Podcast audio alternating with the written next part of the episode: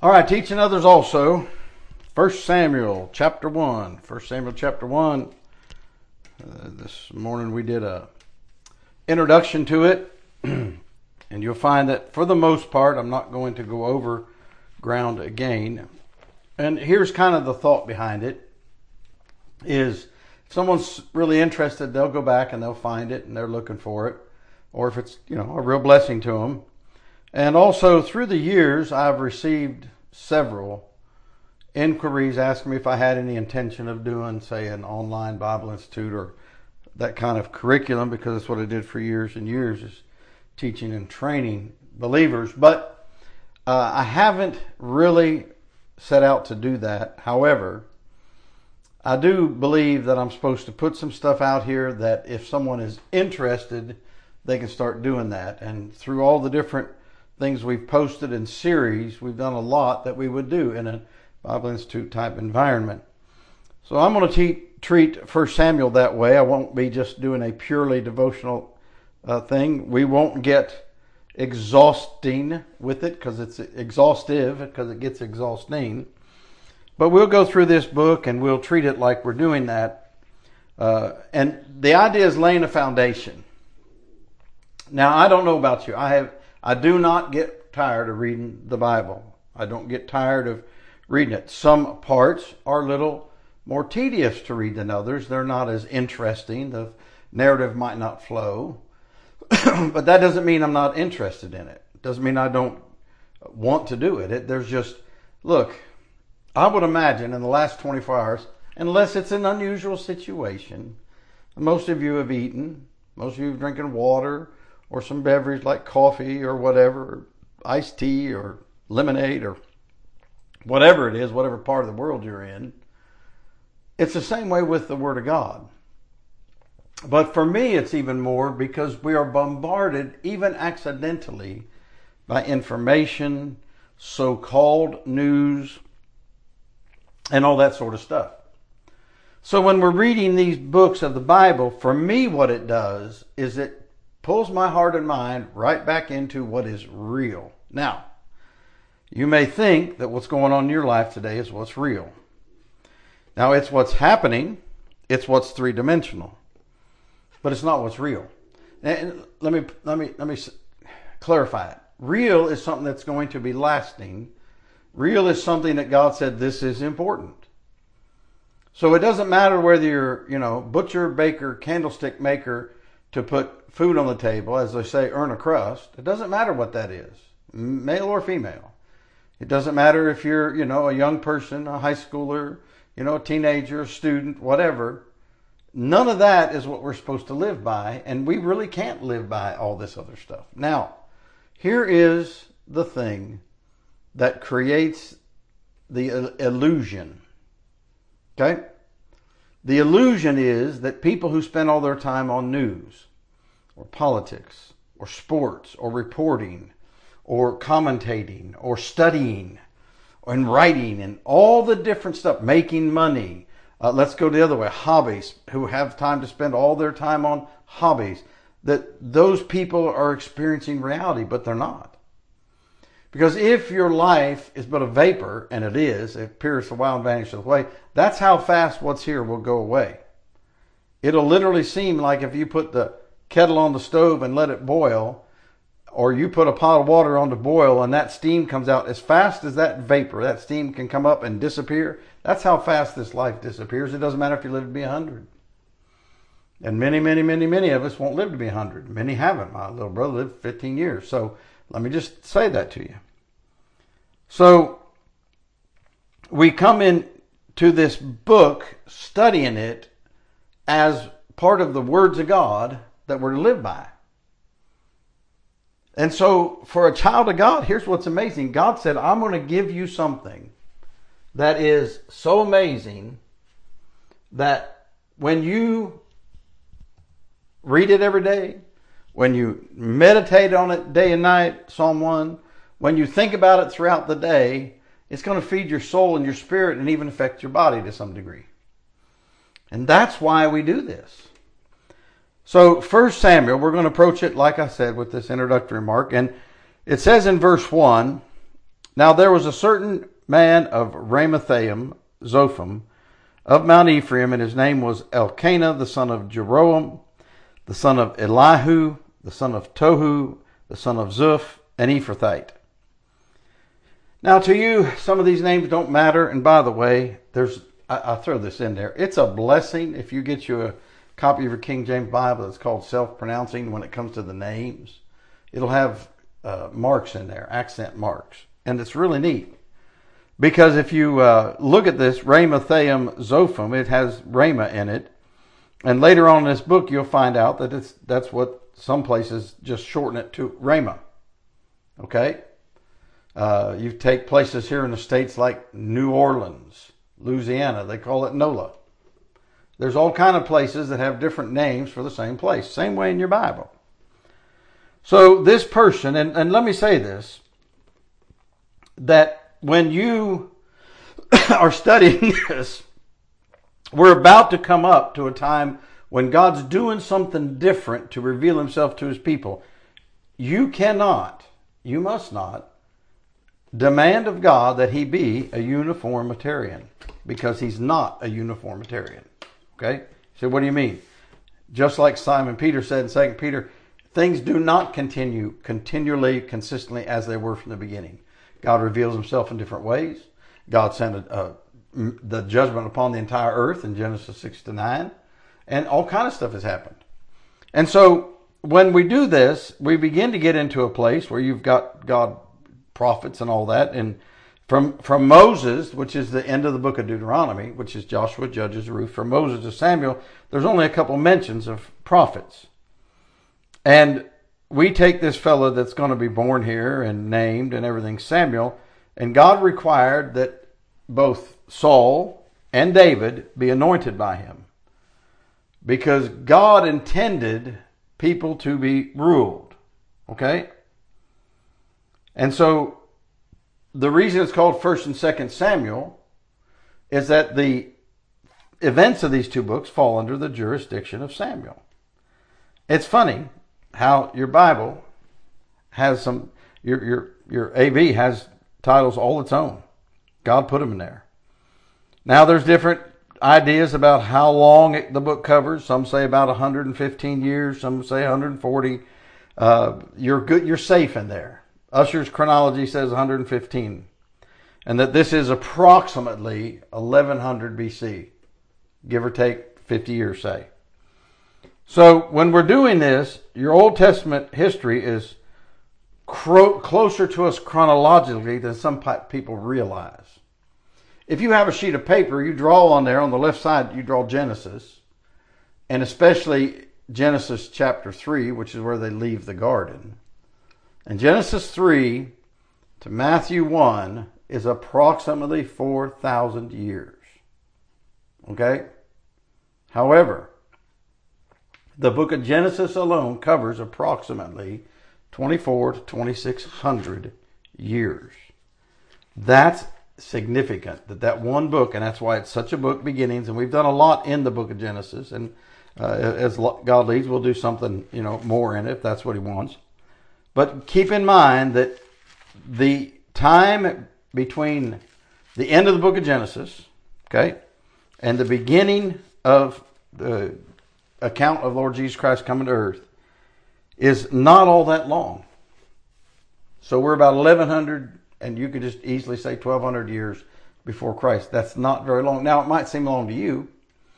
It might seem long, seem long to us here, for example, in the United States of America and other countries that are only a couple hundred years old.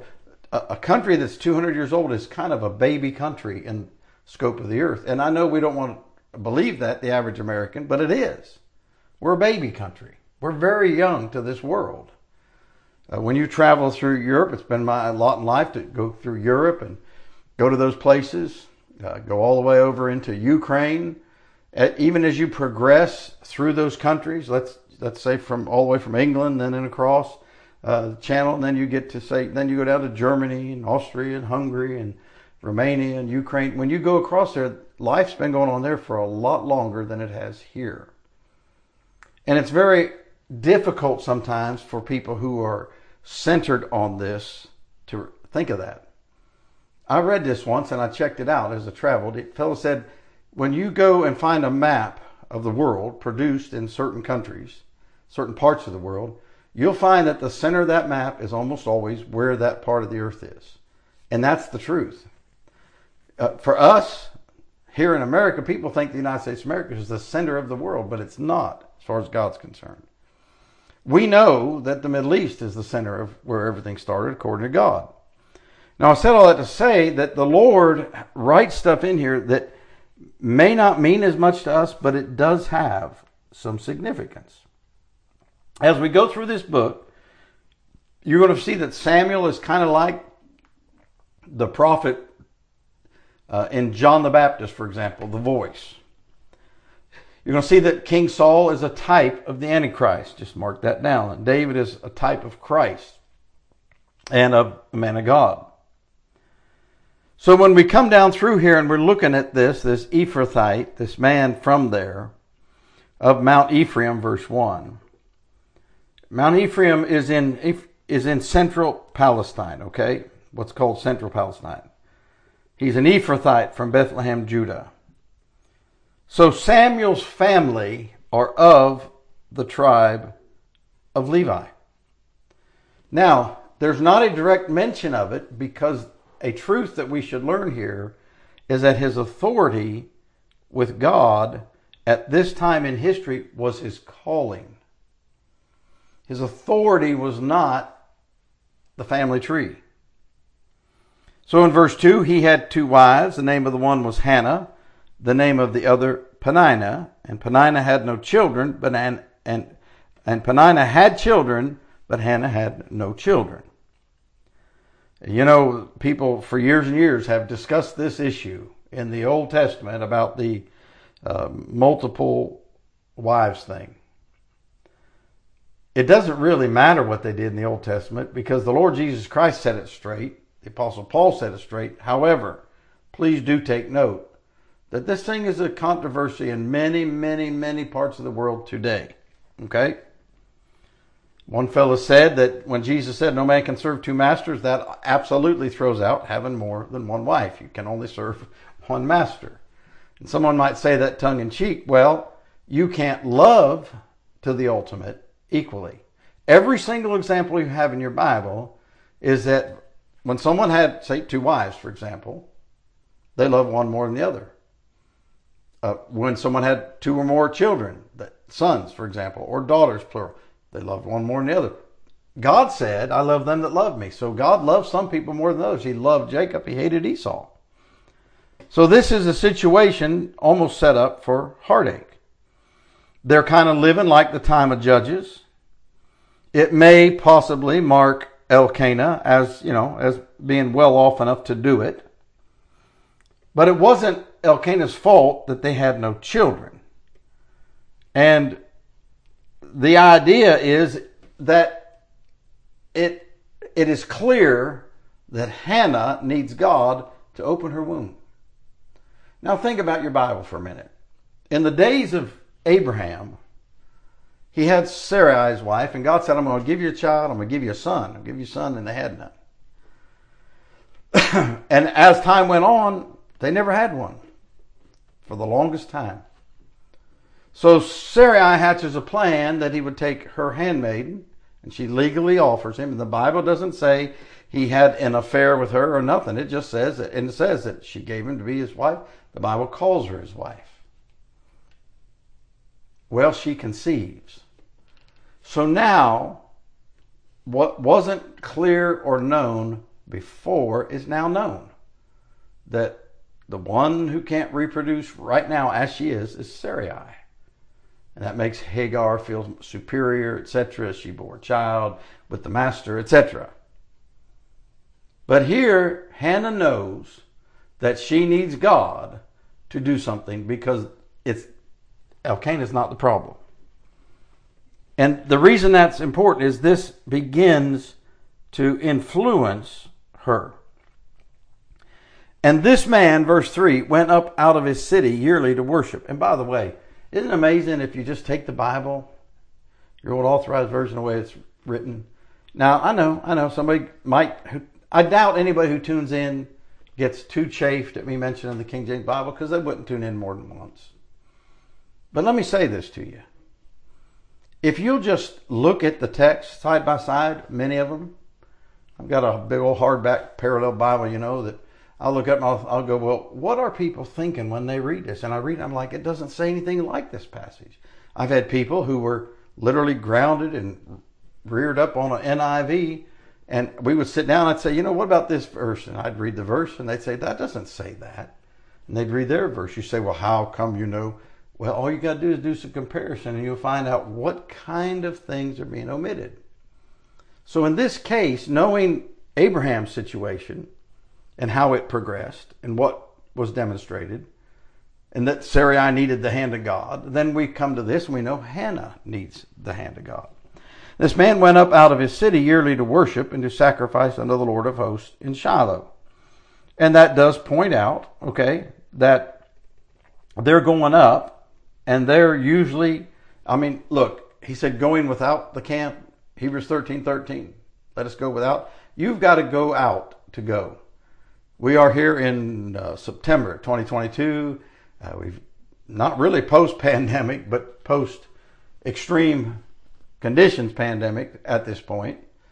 And people have gotten out of the habit, of getting up and going out. Now, I'll say this to you. I said this to a brother the other day. He was talking about somebody, you know, they, they were trying to find the right place. They went to this church and, and it's not, it's the truth is not being preached there and stuff. And I said, yes, but before you tell somebody, don't be going there, pray about being able to direct them somewhere where they can get fed. And it would be good for us to pray for our brothers and sisters in Christ that way. So it appears that Elkanah is consistent and faithful in his worship at the least. And here it says this he went up uh, to sacrifice unto the Lord of hosts. First time it's used in your Bible. In Shiloh. And the two sons of Eli, Hophni and Phinehas, the priests of the Lord, were there. Now, this fella, he's a good guy because a good man. In verse 4, he's going to give him offerings to take and all this stuff to do. Just keep in the back of your mind Hophni and Phinehas. These are bad actors. These are people who've corrupted and perverted the priesthood, and their dad was Eli, the head priest. And when the time was that Elkanah offered, he gave to Peninnah his wife and to all her sons and her daughters. So now she's got plural children, portions. Now watch. But to Hannah he gave a worthy portion, for he loved Hannah. But the Lord had shut up her womb. It is possible. It's a consideration, as you, if you remember from last time, not a conjecture at all, not an absolute clear teaching. It's a consideration that he would have married Hannah first, and they couldn't have children, and so then he went ahead and he took a second wife, and she did bearing children. And so it says the Lord had shut up her womb. Now, in these previous verses, we were talking about the evidence to them. See, it wasn't like they had a stamp that's, that said that. It wasn't like they had a vision. It was a process of elimination of information. So he gave her a worthy portion, for he loved her, but the Lord had shut up her womb. Okay, so keep this in mind as we're going through here. Verse 6 And her adversary, also provoked her sore for to make her fret because the Lord had shut up her womb. Now, obviously, one adversary would be the devil. If you don't believe he's active, that's between you and God and him. But you sure ain't been looking around very much. I didn't tell you to blame him for what your flesh is doing. You have three enemies the world, the flesh, the devil. But he tries to provoke, and the Bible calls him our adversary. Paul Peter says, Your adversary the devil goeth about as a roaring lion, seeking whom he may devour. and he wants to provoke us over things that God has obviously done. Later, when you get to the book of Job, and the book of Job occurred farther back in the history of mankind, over during the times not too long past the flood, in the days of Genesis. He wants to provoke us with what God is allowing or doing. Our victory as Christians is in casting all our care on Him. Philippians chapter 4, verses 6 and 7. We're going to see an example of how Hannah takes God at His word and, and she does this. Okay? Now, here's what I want to say this. It's possible that her adversary is also Peninnah. Peninnah could have been really rubbing it in every chance she got that she's fruitful, that she's got her kids, and knowing that Hannah wants to bear fruit for her husband. And her adversary also provoked her sore for to make her fret, because the Lord hath shut up her womb. Now hold your place there and go to Philippians chapter 4 just for a minute. And let's uh, let's look at this while we have a few minutes in this session. Excuse me. And let's put ourselves in the mindset of this verse and then watch how God demonstrates it for us. I don't know how far we'll get if we get to the punchline of it in this session, but I'm going to try. Philippians chapter 4. Let's pick it up in verse 6. Be careful. These are, by the way, these are verses to memorize. I can't tell you how many times I've been able to just quote these verses from my heart and it helped my mind in the middle of the day, in the middle of the night, in the middle of anything. Be careful for nothing. Now watch. He didn't say be careless. He didn't say be Pollyanna. He said be careful for nothing, but in everything by prayer and supplication with thanksgiving, let your requests be made known unto God. And the peace of God, which passeth all understanding, shall keep your hearts and minds through Christ Jesus. Now, I hear people quote, encourage people, send people notes of Philippians 4 7 all the time. The two verses, the two statements go together. And we're going to see how God does this in this woman's life. And verse 7 as he did so year by year. You know, one of the things that is amazing to me is how we view time in contrast to how God views time. You've heard me say, the, the old preacher said, an, an old timer said years ago, has it ever occurred to you that nothing ever occurred to God? And Corrie Ten Boom said, God has plans, not problems. There is no panic in heaven. And we have to remind ourselves of these things scripturally. He did it year by year. Listen, this has gone on long enough that Peninnah has sons and daughters, plural. And as he did so year by year, when she went up to the house of the Lord, so she provoked her. So you got Peninnah provoking Hannah. So she provoked her. So it's a he, the devil. It's a she, a human being on earth. Amen. Therefore she wept and did not eat. Much real biblical fasting is spontaneous. You know, people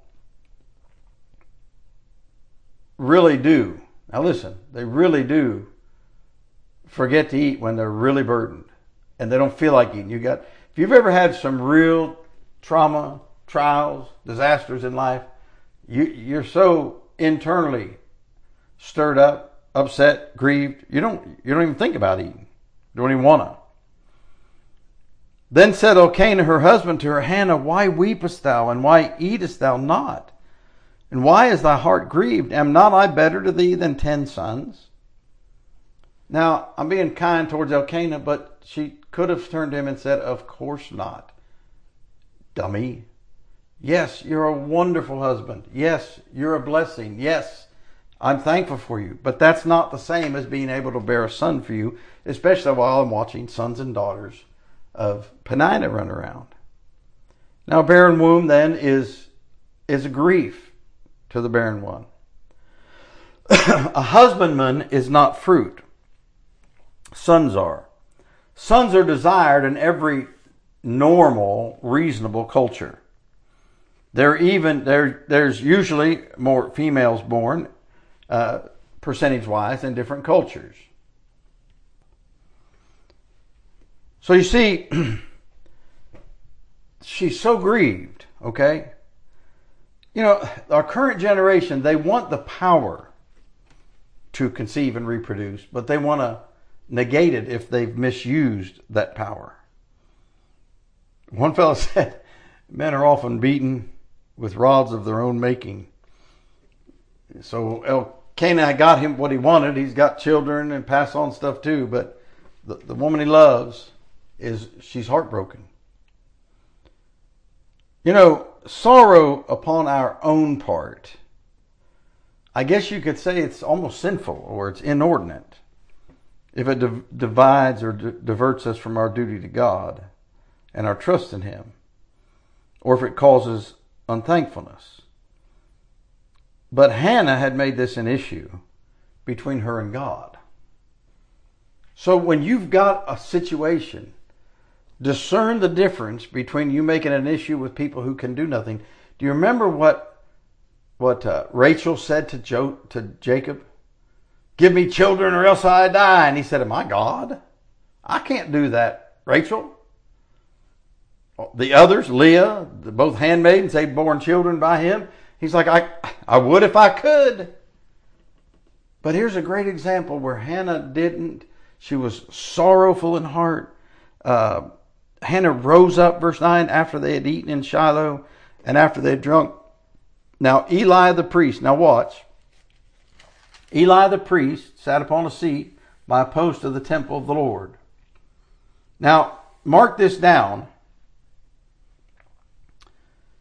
What's happening here is Eli's already having to keep an eye on the house of God, as we're going to find off later. Okay? We're going to find out here in a couple pages that these boys, Eli and Hophnius, are doing some wicked things at the tabernacle. So Eli's having to keep an eye on stuff, and so he's there doing the best he can at the time. Although the very best he could, I'm going to say this ahead of time. People always running down Eli, how his boys came out and he let them stay there in the priesthood. Well, then God took Samuel as a child and put him under the tutelage of Eli. So while there is a fault on Eli's part for not just putting his boys out of the priesthood, out of the ministry, he must have understood and known God. Because God put Samuel under Eli. And look how Samuel came out. Just keep that in mind as we go forward. And she was in bitterness of soul and prayed unto the Lord and wept sore. So we take our disappointments, we take our bitterness to God. You, you need to pray through that. The best way to handle it is to, is to just pour out your heart to God. There's something about prayers mingled with tears that just touches the heart of God. But remember, it was year by year. So she'd been going through this. In verse 11, now watch. And she vowed a vow and said, O Lord of hosts, if thou wilt indeed look on the affliction of thine handmaid and remember me and not forget thine handmaid, but wilt give unto thine handmaid a man child, then will I give him unto the Lord all the days of his life. There shall no razor come upon his head, like the vow of a Nazarite. Now, when you vow, be sure to do it. Vows do show how badly we want something. Some of people are just, they make vows so quickly, though. They don't think them through.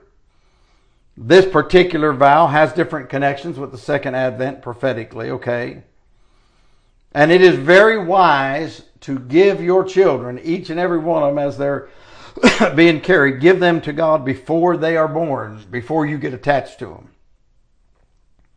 It was better for her to bear this man child and bear fruit and be without than not to bear. Get this. And she was going to do the Bible thing, the ultimate Bible thing, by giving the firstborn, the first fruit, to God. You find that thing in number six about not cutting his hair, the Nazarite vow, etc. Okay? What is the lesson? The lesson is consecration. We're going to stop there. Come on, make one more comment. We're going to make a mark